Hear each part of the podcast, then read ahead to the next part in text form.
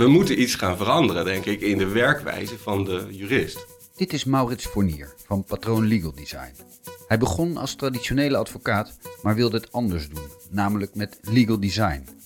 Een methode waarmee hij advocaten, bedrijfsjuristen en overheidsjuristen helpt beter om te gaan met al die informatie waaronder zij elkaar bedelven. Als ondernemer heeft hij veel geleerd. Valkuil nummer 1 denk ik voor ondernemers. Ook vaak genoeg ingetrapt. Het is heel mooi op je zolderkamer iets gaan maken. Heel trots, het is af en niemand wil het. Hij vertelt niet alleen enthousiast over zijn strijd tegen de information overload, maar is ook heel eerlijk over de lessen van het ondernemerschap. Je hebt ondernemers, dat zijn architecten. En je hebt ondernemers, die, dat zijn tuiniers. En de architect, die heeft helemaal van tevoren uitgetekend waar het heen moet. Aan de andere kant heb je tuiniers en die planten allerlei dingetjes. En ze kijken een paar seizoenen later wat het goed heeft gedaan. Wij zijn tuiniers. Wij weten het ook niet. Technologie gaat het juridische werk veranderen. Dat lijkt onvermijdelijk, maar de meeste van ons merken er nog weinig van. Wie zijn in Nederland de drijvende krachten? Wie zijn die vernieuwers, die legal tech ondernemers? Juridisch ondernemer Marijn Roymans en ik, Erik-Jan Bolsjes, zijn benieuwd naar de verhalen van die vernieuwers. Welke legal tech ondernemer zorgt voor het al lang geleden voorspelde end of lawyers? Of komt dat einde er niet en leveren de legal tech startups vooral nieuwe en andere diensten dan de traditionele jurist? In seizoen 2 van Meesterlijke Gesprekken vragen we de Nederlandse legal tech ondernemers naar hun dromen en daden, hun misrekeningen en hoe ze met hun start-up of scale-up de Nederlandse markt voor altijd gaan veranderen. Luister naar Meesterlijke Gesprekken, de podcast van We Legal Network, mede mogelijk gemaakt door Jurist in Communicatie.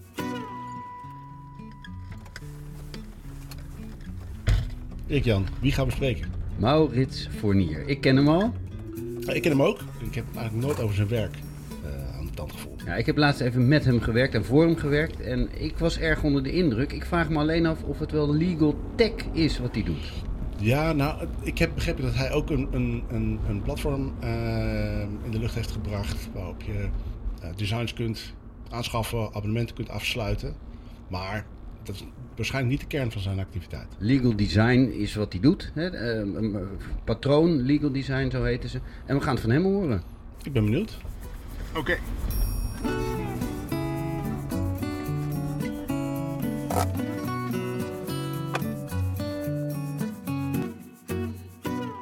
Maurits, top dat je er bent. Dit seizoen van Meestelijke Gesprekken gaat over vernieuwers in legal tech. Is wat jij doet legal tech? Ah, Erik Jan, het gaat natuurlijk ook over, ook over ondernemerschap en niet alleen maar over de technologiekant. Oké, oké, oké. Maar toch, ik ben eens even benieuwd of, of uh, legal design, uh, of dat ook legal tech is. Nee, het is niet legal tech. Het is innovatie. Wat wij doen zit veel meer op de inhoud van het, uh, van het advocatenvak of het juristenvak.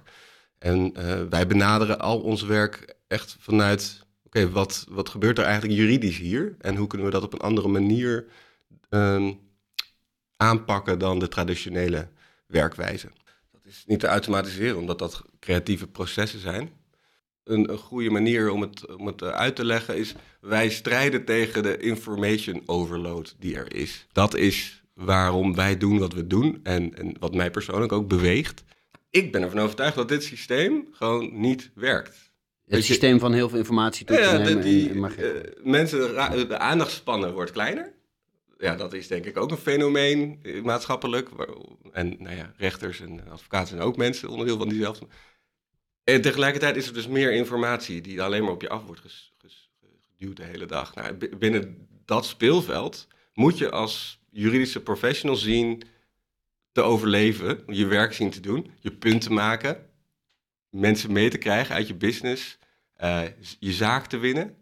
Uh, als overheidsjurist moet je de burger zien te bereiken. Toeslagenaffaire, dat soort dingen. We moeten iets gaan veranderen, denk ik, in de werkwijze van de jurist. De, de informatie die jij overbrengt, dat is toch eigenlijk dezelfde informatie, maar in een andere vorm. Wat Marijn hier zegt sluit aan op vaker gehoorde kritiek op legal design. In de vorige aflevering spraken we met de master of legal tech, Jeroen Zweers, die legal design vooral ziet als spielerij, een marketingtruc.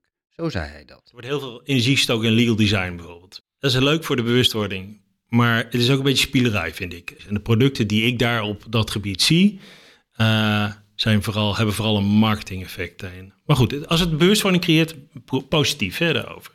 Maurits had het gehoord, vertelt hij, en denkt er natuurlijk helemaal anders over.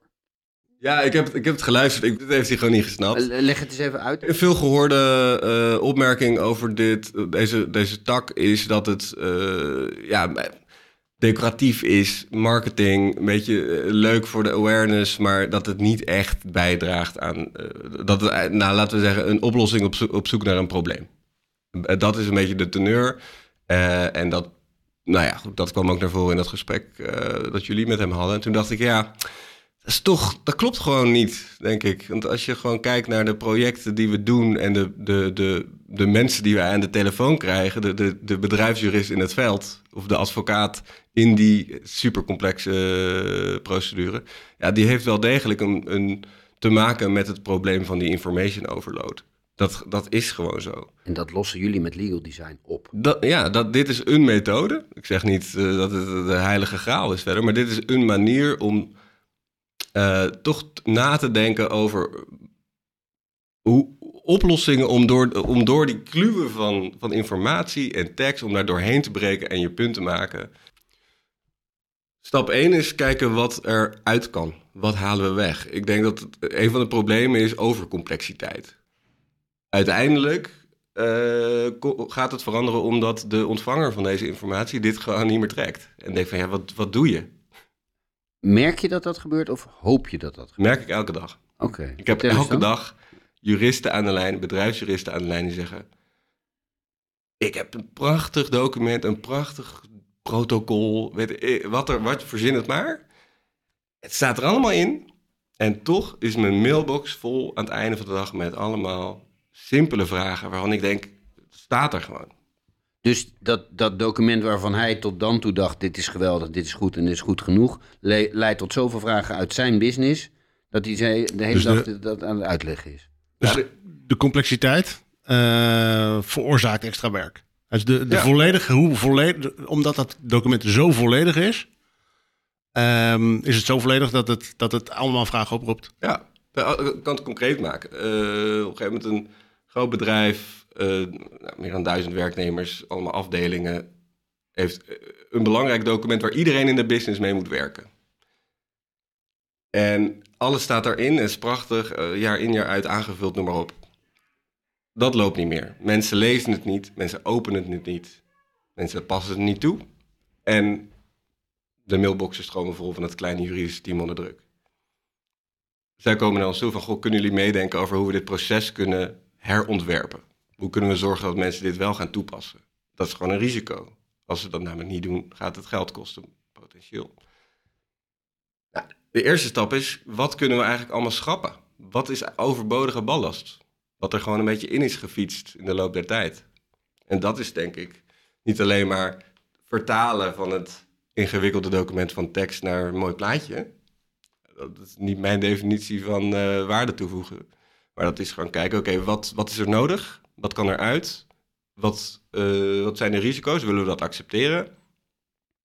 Eh, als je het afzet tegen de kans dat het niet wordt gelezen, Ja. is ook een risico. Ja, dat is de benadering die we nemen. En Maar je dat- zei: ik ga het concretiseren. Hoe con- Oh ja. Wat voor document was dat? Een document waarin eh, mensen konden opzoeken wie er intern toestemming moest geven voor bepaalde handelingen en wie er extern de verschillende vennootschappen kon vertegenwoordigen. Ja, en als je dat niet goed doet, dan, ja, dan Ja, dan, dan loop je het risico dat je dus een contract afsluit met een partner eh, namens de verkeerde persoon. Ja. Nou, dat is niet, dat is eh, juridisch niet handig. Nee. En hoe los je dat dan op? Wat is jullie eh, antwoord geworden? Oplossing zit hem in de kern erin dat je dus niet vanuit de jurist gaat schrijven als een roman, als een studiedocument, waar het allemaal netjes op staat, Ja. eh, met, met kopjes en dingen, maar dat je het gaat benaderen vanuit wie gaat dit gebruiken? Nou, iemand van sales. Die heeft helemaal geen zin om een studie te doen naar de, alle ins en outs van bevoegdheden. Die wil gewoon het antwoord hebben. En Dus we keren het hele ding om en we zeggen: Oké, wat ben je aan het doen? Klik je op een knop en dan word je weer met een keuze gepresenteerd. Ga je, is het meer of minder dan een bedrag? En na vier stapjes kom je, dan moet je bij Marietje zijn. Want dit is haar verantwoordelijkheid. Bel Marietje. Dus je keert het helemaal om van een studiedocument naar een actiedocument. En dat kan je toepassen op contracten, wat ook actiedocumenten zijn. Ik koop iets van Piet. Ik, Piet, nou ja, noem maar op. Dus dat, dat is eigenlijk de kern van ons Anders werk. denken. Ja, En dan wel met een juridisch dekkende lading, zou ik maar zeggen. ja de kunst is dat het wel nog klopt. Ja, Hey, maar, maar dan vinden die lawyers eh, eng om eh, dingen te schrappen uit dat grote contract. is doodeng. Ja, dat willen En ze ze denken, niet. zometeen heb ik iets geschrapt en dan zal je net zien dat dat fout gaat en dan heb ik het gedaan. Hoe werkt dat dan? Wat veel bedrijfsjuristen zeggen is... Ik vind het prima om een bepaald risico te accepteren. Stel nu dat, dat de inschatting is dat van de 100 van, eh, contracten... één iemand daar moeilijk over doet. Dan zegt zo'n zo'n jurist... Prima, dat schik ik wel. Maar ik wil niet voor die 99 anderen een brak document opsturen. Wat slecht afstraalt op, mij, op mijn business. Wat onduidelijk is. Wat alleen maar langer blijft liggen. wa- waar eindeloos over wordt onderhandeld. Dat moet je ook allemaal meenemen in die risicoafweging. En eh, kan je dit alleen maar ook omdat je vroeger advocaat bent geweest bij een groot kantoor? Eh, ja, Dat, dat, dat helpt. Of is dat een, dus een voorwaarde? Dat is een voorwaarde. Omdat uiteindelijk gaat legal design niet over mooi maken. Of marketing. Gaat Of niet over design. plaatje. Nou, design, het is Andere definitie van design Exact. dan wat je zou Design is, je hebt die, ik, ik heb dat over decoratie. Kleurtjes, icoontjes, gewoon gezellig. Ja, dat is niet mijn definitie van legal design. Dat is gewoon het plaatje maken. Ja. Wat wij doen is, het, eh, we herontwerpen het contracteringsproces. Of in het geval van die, die, die corporate waar ik het over had, we herontwerpen het hoe krijg ik toestemming proces. Dus het gaat niet alleen over het visualiseren, Zeker maar niet. echt over het proces. Visualiseren is een onderdeel van maar eigenlijk het einde pas. het einde pas. Maar het kan ook, we doen ook genoeg projecten waar er niet een visual uit komt rollen. Maar dat we wel hebben gezegd, van de 15 managementlagen kunnen er misschien... Ja, hoeft er misschien niet nog een poppetje tussen te zitten voor die toestemming. Is dat misschien niet nodig? Dus dat is natuurlijk veel meer ja, richting consultancy. Het zijn niet alleen bedrijfsjuristen die patroon helpt, maar ook advocaten. Vooral bij het high-end litigation werk, vertelt Maurits. Zaken met een belang van boven de 100 miljoen. Hij geeft als voorbeeld een arbitragezaak in de bouw. De arbiter moest snappen wat er technisch precies aan de hand was... om vervolgens iets te kunnen zeggen over toewijzen of afwijzen van die claim. De advocaat komt naar, naar ons toe met de vraag van... ja, ik loop hierop vast. Dit, dit wordt, het risico dat ik niet goed uitgelegd krijg... hoe dat technische ding in elkaar zit, is te groot. Kunnen jullie ons helpen? Nou, wij maken een animatie van hè, de Wat er situatie. technisch aan de hand was. Ja, wat daar wordt laten zien in de, tijdens de zitting. Je ziet in het eh, glansrijk gewonnen. Je ziet in het vonnis terugkomen dat de rechter precies de puntjes aanhaalt die wij in die video natuurlijk naar voren laten komen. Die advocaat zegt tegen ons, nou, dat heeft enorm geholpen in uiteindelijk de redenering. Claim toegewezen, nou, tientallen miljoenen, inclusief daadwerkelijke proceskosten, inclusief onze rekening eh, te betalen door de wederpartij. Nou, in zo'n setting kunnen wij natuurlijk een vette rekening sturen. Die wordt met liefde betaald. Want ze winnen. Ze winnen. ja. Dat is denk ik een... Als je het hebt over... Ja, legal design is een beetje marketing. Het is een beetje... Leuk uit. Het ziet er leuk uit. En, eh, ja, Dat is een ander niveau. ja, dat denk ik. Ja, Daar gaat het helemaal niet over.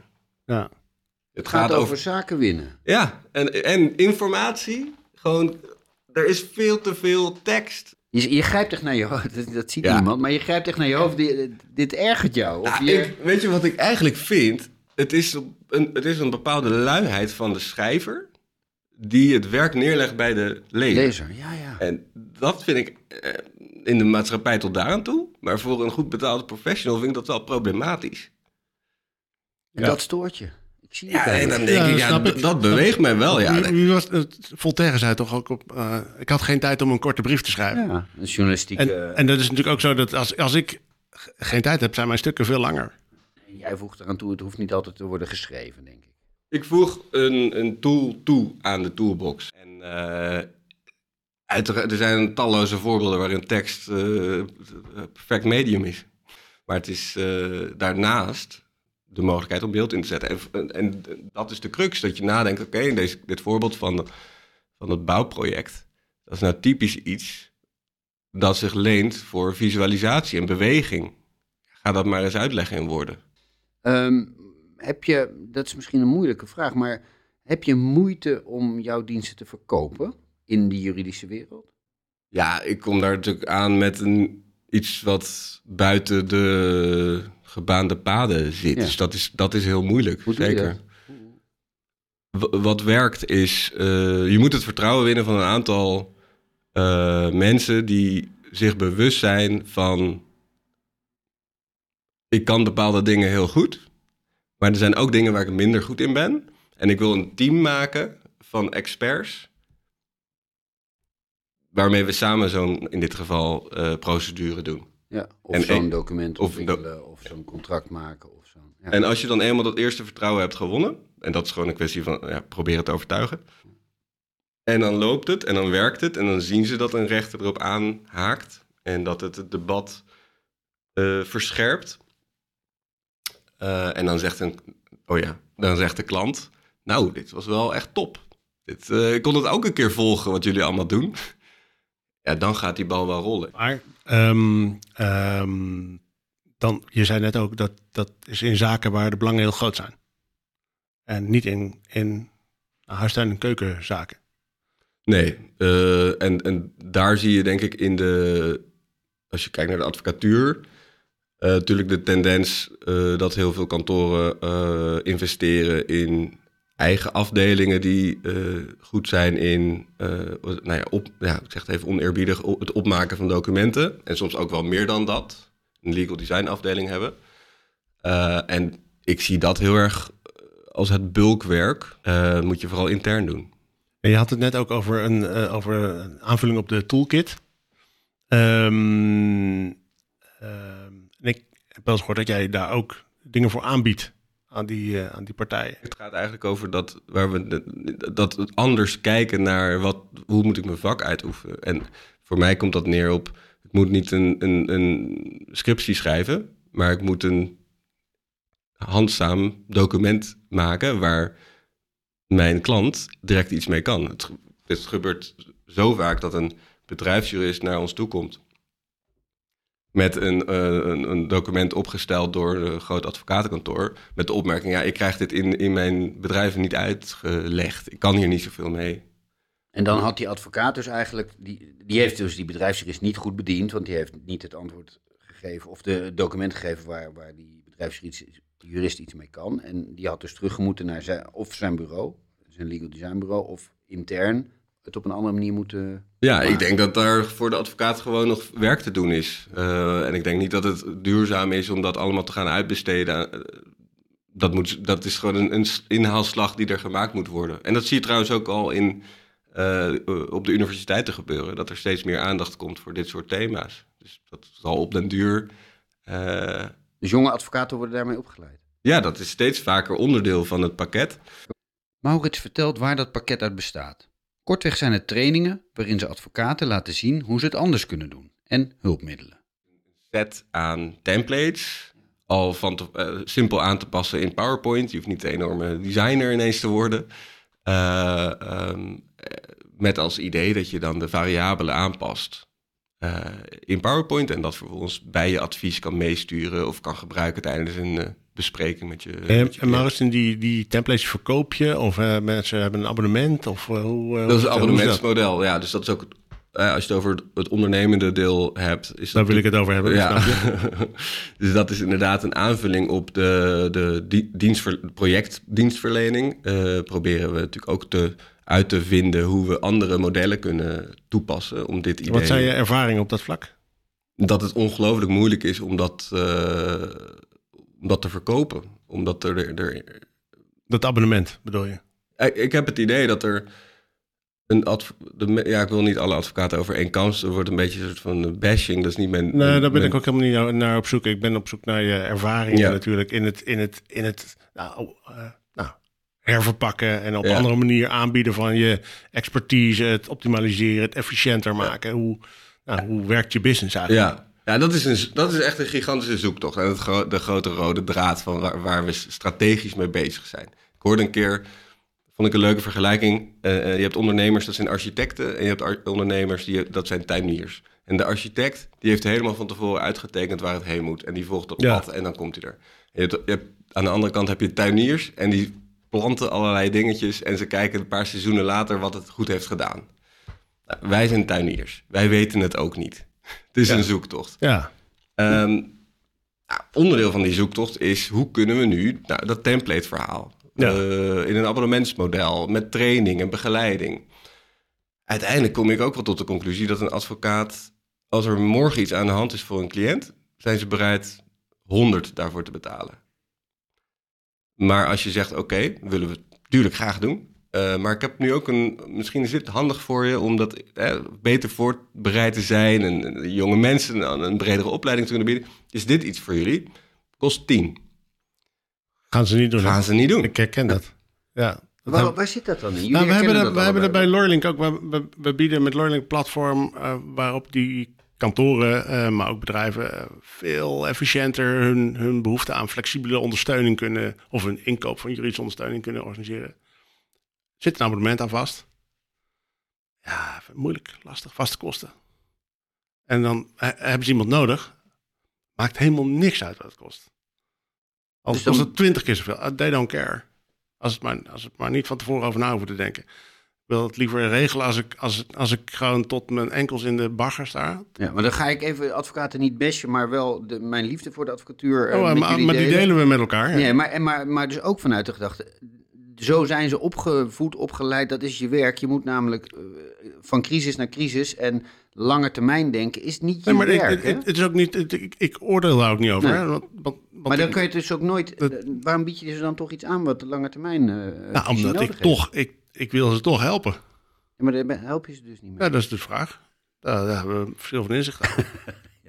nee, En, en, eh, ja, waarom, waarom bied jij je toolkit en je, je templates en je abonnement en je... Waarom bied je ze dat aan? Want je kan ook gewoon klaarstaan telefoon opnemen als, eh, als, die, als die miljardenclaim eh voorbij komt. En dan ga je ze ook... eh, Ja, dat, dat dacht ik eh, een paar maanden geleden ook.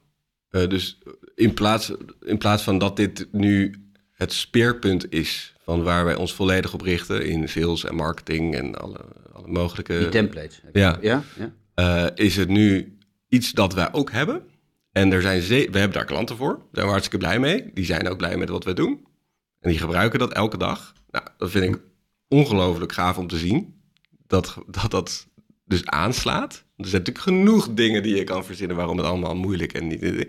Maar het wordt gewoon gebruikt. Maar het is niet voor iedereen.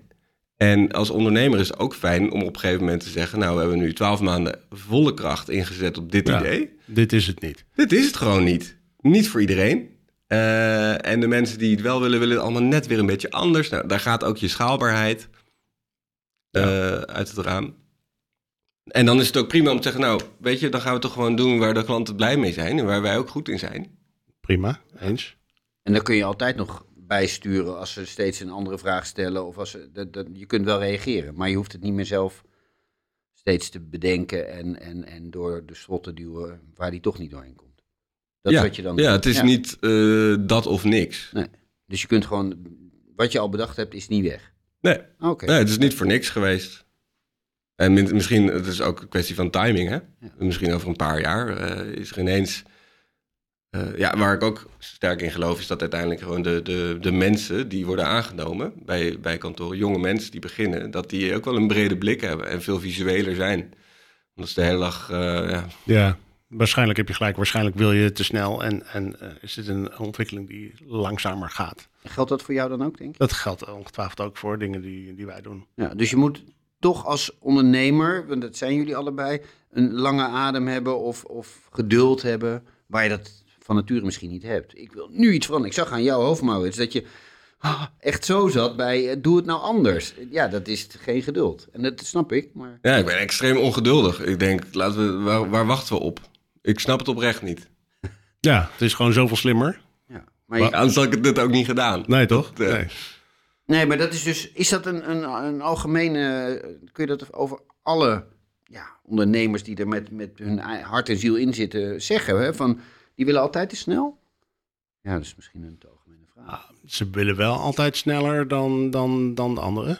Ja. Want Anders dan, dan ontstaat geen frustratie en wrijving en, en, en geen behoefte om dingen anders te doen. En die is nodig om. Je moet, er moet ergens een, een, een, eh, ja, iets van, van frictie ontstaan waardoor je denkt, ah, shit, ik ga het niet meer zo doen, ik ga het anders doen. Ja, vertel eens, hoe ging dat? Eh, Dat was een, eh, een aantal eh, t- in mijn advocatenleven, tij- tijd terug, voelt dat in ieder geval. Dat was in 2014. Eh, grote zaak, een Duitse bank als cliënt. Te- ter voorbereiding van die zitting met een heel team hadden we een aantal eh, visuals gemaakt, aan de muren gehangen om, om die zaak eh, te doorgronden. En elke keer weer een nieuw elementje toe te voegen aan, eh, aan het verhaal, als er weer een nieuw feitje boven water kwam. En dat werd op een gegeven moment het centrale punt in het dossier, waar we altijd eventjes, oh ja, hoe zat het ook weer? En toen gingen we naar de, de, de zitting toe en toen dachten we, nou, we nemen dit mee. Dit kan voor de rechter ook gewoon prima werken. Als kapstok voor het verhaal. Dat je het overzicht kan houden. En dat je zegt, nou, het is een heel lang, lang pleidooi. Allerlei zijpaadjes. Maar dit is de, de hoofdroute. En je kan letterlijk aanwijzen... We zitten nu even in dit zijpad. Maar dat is belangrijk. Want dat heeft te maken met dat andere, andere argument. Nou ja, op die manier kan je eigenlijk heel logisch... Visueel praten. Ja, eh, oh de, ja, de structuur heel zichtbaar. Waardoor je gewoon mensen makkelijk erbij kan houden. Het is voor jezelf ook goed om de lijn daardoor vast te houden. Werkt als een tierenlier. Ehm, dus dat, dat was echt was een vlot, vlot verhaal. eh, gewoon van ons hele team. En toen kwam de wederpartij en die eh, dacht, oké, ik ga gewoon mijn pleitnota voorlezen, basically. Eh, waarop dus de rechter wel interveneert na verloop van tijd en zegt, goh, waar zitten we precies, zeg maar, wat is de rode lijn? Eh, Kunt u dat even aanwijzen op we het even aanwijzen in de tekening van de wederpartij, weet je wel? Ja. Dan heb je iets. Ja. toen dacht ik wel bij mezelf, is goed voor de klant en ook wel interessant, weet je. Dat, dat vond ik wel echt zo'n aha-moment. Van hier klikte toch wel wat in mijn hoofd, van dit is wel echt heel Maar waarom, waarom dacht jij dan dat jij daar iets mee moest doen? Ik heb, voordat ik in de advocatuur terecht kwam, had ik altijd al eh, interesse in grafische vormgeving. Ik had in mijn studententijd een eh, bedrijfje eh, dat websites maakte, weet je, die, eh, die- toen dat opkwam. En dus ik had al die affiniteit met ontwerp en goed ontwerp. En, Dus je kon, er, je kon er al iets mee. Je kon het al eigenlijk. ja, Je kon het eigenlijk al. Ja, en op een gegeven moment was het het... Dat was denk ik het, het, het lampje dat ging branden van... hé, hey, dit kan ik combineren. En wat, wat kan er dan eh, ontstaan? Dat is eigenlijk de, de start geweest van dit eh, avontuur. We zijn met een team nu van zo'n zes... waarvan de helft echt uit, van, met een creatieve achtergrond... en de andere helft met een juridische achtergrond. En ja, d- er zijn niet zo heel veel bedrijven die dit zo aanpakken. En je verkoopt het echt. Er zijn klanten die dit Ja, geloof het of niet? Ja, toch, eh, Nee, anders had je niet zes mensen rondlopen natuurlijk. Maar ja, nee, dus het werkt. Het werkt. Zeker, ja. En dat, weet je, we hebben, het nu, we hebben het best veel gehad over de advocaat. En, eh, en de moeilijkheden die daar zitten. Als je het hebt over een pivot, ik ben ervan overtuigd, over vijf jaar werken wij helemaal niet meer voor advocaten. Dan werken we voor de klanten. Juridische afdelingen van bedrijven, eh, juridische afdelingen van overheden. eh, Die. ja, Daar ligt een enorme. ja, die behoefte. eh, Die, die, moet er, die moet er zijn. Ik bedoel, het is, onlogisch dat dat niet gebeurt. mhm. Ehm, ja, ik ben wel benieuwd hoe je, hoe je dat nou, naar, naar je toe gaat trekken. Ja, het is ook echt een kwestie van keuzes maken. Want je kan dat, dat voorbeeld over die de interne toestemming, hè, dat, is, dat geldt ook bij, bij elk bedrijf is dat een, eh, een thema. Je zou, als je het hebt over productizing, hè, dat je dus niet alleen maar projectje, project, projectje, maar dat je denkt, oké, kunnen we hier een soort as-a-service model van maken? Je kan natuurlijk zeggen, oké, we gaan toestemmingsdocumenten as a service doen. Ja. Of Compliance. Ja, compliance as a service, integriteit as a service. Doe je Privacy. AI die, jou, die dan de procuratieregeling inleest en visualiseert aan de hand van jou. eh. Precies. Dus dat zijn allerlei hele. eh, is een lijst van twintig ideeën. Die je hebt. Ja, En hoe, hoe bepaal je daarin de prioriteit? Wel, eh, praten Wat ga, je, met, wat, wat ga je als eerste doen? Eh, dat, is, dat is het allerbelangrijkste. Dus praten met de mensen. Wat hebben jullie nodig? Wat zijn jullie problemen? Dat valkuil nummer één, denk ik, voor ondernemers. Is ook vaak genoeg ingetrapt. Het is heel mooi op je zolderkamer iets gaan maken. Heel trots, het is af en niemand wil het. Ja. Wat eerlijk. Die heb je gedaan. Tuurlijk. Ze kunnen misschien wel gaan zeggen dat je idee niet goed is. Dus dat, er is een soort natuurlijke barrière om dat echt, echt te willen weten. Een van de bekendste producten van Patroon Legal Design op dit moment is de Groene Arbeidsovereenkomst. Zeker, het is een uh, initiatief van uh, Savannah Komen, mijn uh, mede-ondernemer. en het is een arbeidsovereenkomst die het maken van duurzame keuzes stimuleert.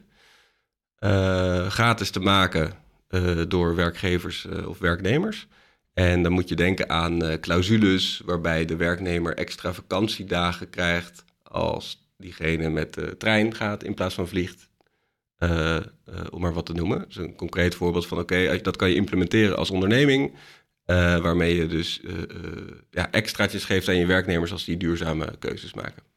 En in hoeverre is dat design in de zin van is die ook mooi vormgegeven of maakt dat eigenlijk niet uit? Het zal wel gebeurd zijn, denk ik, als ik jullie een beetje inschat, maar moet dat ook? De, hier is de design, het, de, het ontwerpvraagstuk hier is hoe kunnen we ondernemers uh, helpen om duurzame keuzes te maken. Dat is wederom zeg maar, de, de, de, achterliggende vraag. En uh, hoe kunnen we daar contracten... Wij zijn nou eenmaal uit, in het juridische veld actief... dus hoe kun je dat contractueel ook dan vastleggen... in plaats van allerlei prachtige intenties in allerlei uh, documenten opgesteld... die niet juridisch afdwingbaar zijn. Waarom graden we die ideeën niet up, ja. goed Nederlands, naar contractueel niveau... Uh, en dan doen we dat in de arbeidsovereenkomst. Uiteindelijk ben jij een advocatenkantoor aan het worden, Maurits. Ja, dat vrees ik ook. Een advocatenkantoor met een ander soort opvatting over hoe het werk moet worden uitgevoerd. En, en, en ik denk dat het neerkomt op dat je dus verschillende disciplines samenbrengt. Uh, nou, juridische expertise als, als basis lijkt me uh, voor de hand liggen. Voeg daar goed ontwerp aan toe en technologie. Uh, en dat is volgens mij de, de magische mix van drie elementen. Waarmee je, uh, ja, dat, dat zie ik als waar het heen moet. Wat vond je ervan? Ja, ik, vind, ik word blij van Maurits. Dat hoorde je ook een beetje in het gesprek. Ja, ja, ja, ja, jullie hadden het, hadden het gezellig. Ja. Um, ja, wel een pivot, eigenlijk. In de zin? In de zin van dat, dat, um, dat uh, zijn platform. Het is niet meer, niet meer de kern. Nee, het kan zelfs gewoon uitlopen op een advocatenkantoor. Het zou zomaar een advocatenkantoor kunnen worden. Dat zou leuk zijn. Dan zijn wij de eerste die hem dat hebben laten zeggen. Top dat je luisterde naar deze aflevering van Meesterlijke Gesprekken. Wil je geen aflevering missen? Abonneer je dan in je podcast-app. Wij zijn er over een maandje weer met een interview met de zeer ervaren ondernemer in legal tech Pablo van Klinken bekend van onder andere doe-het-zelfnotaris.nl.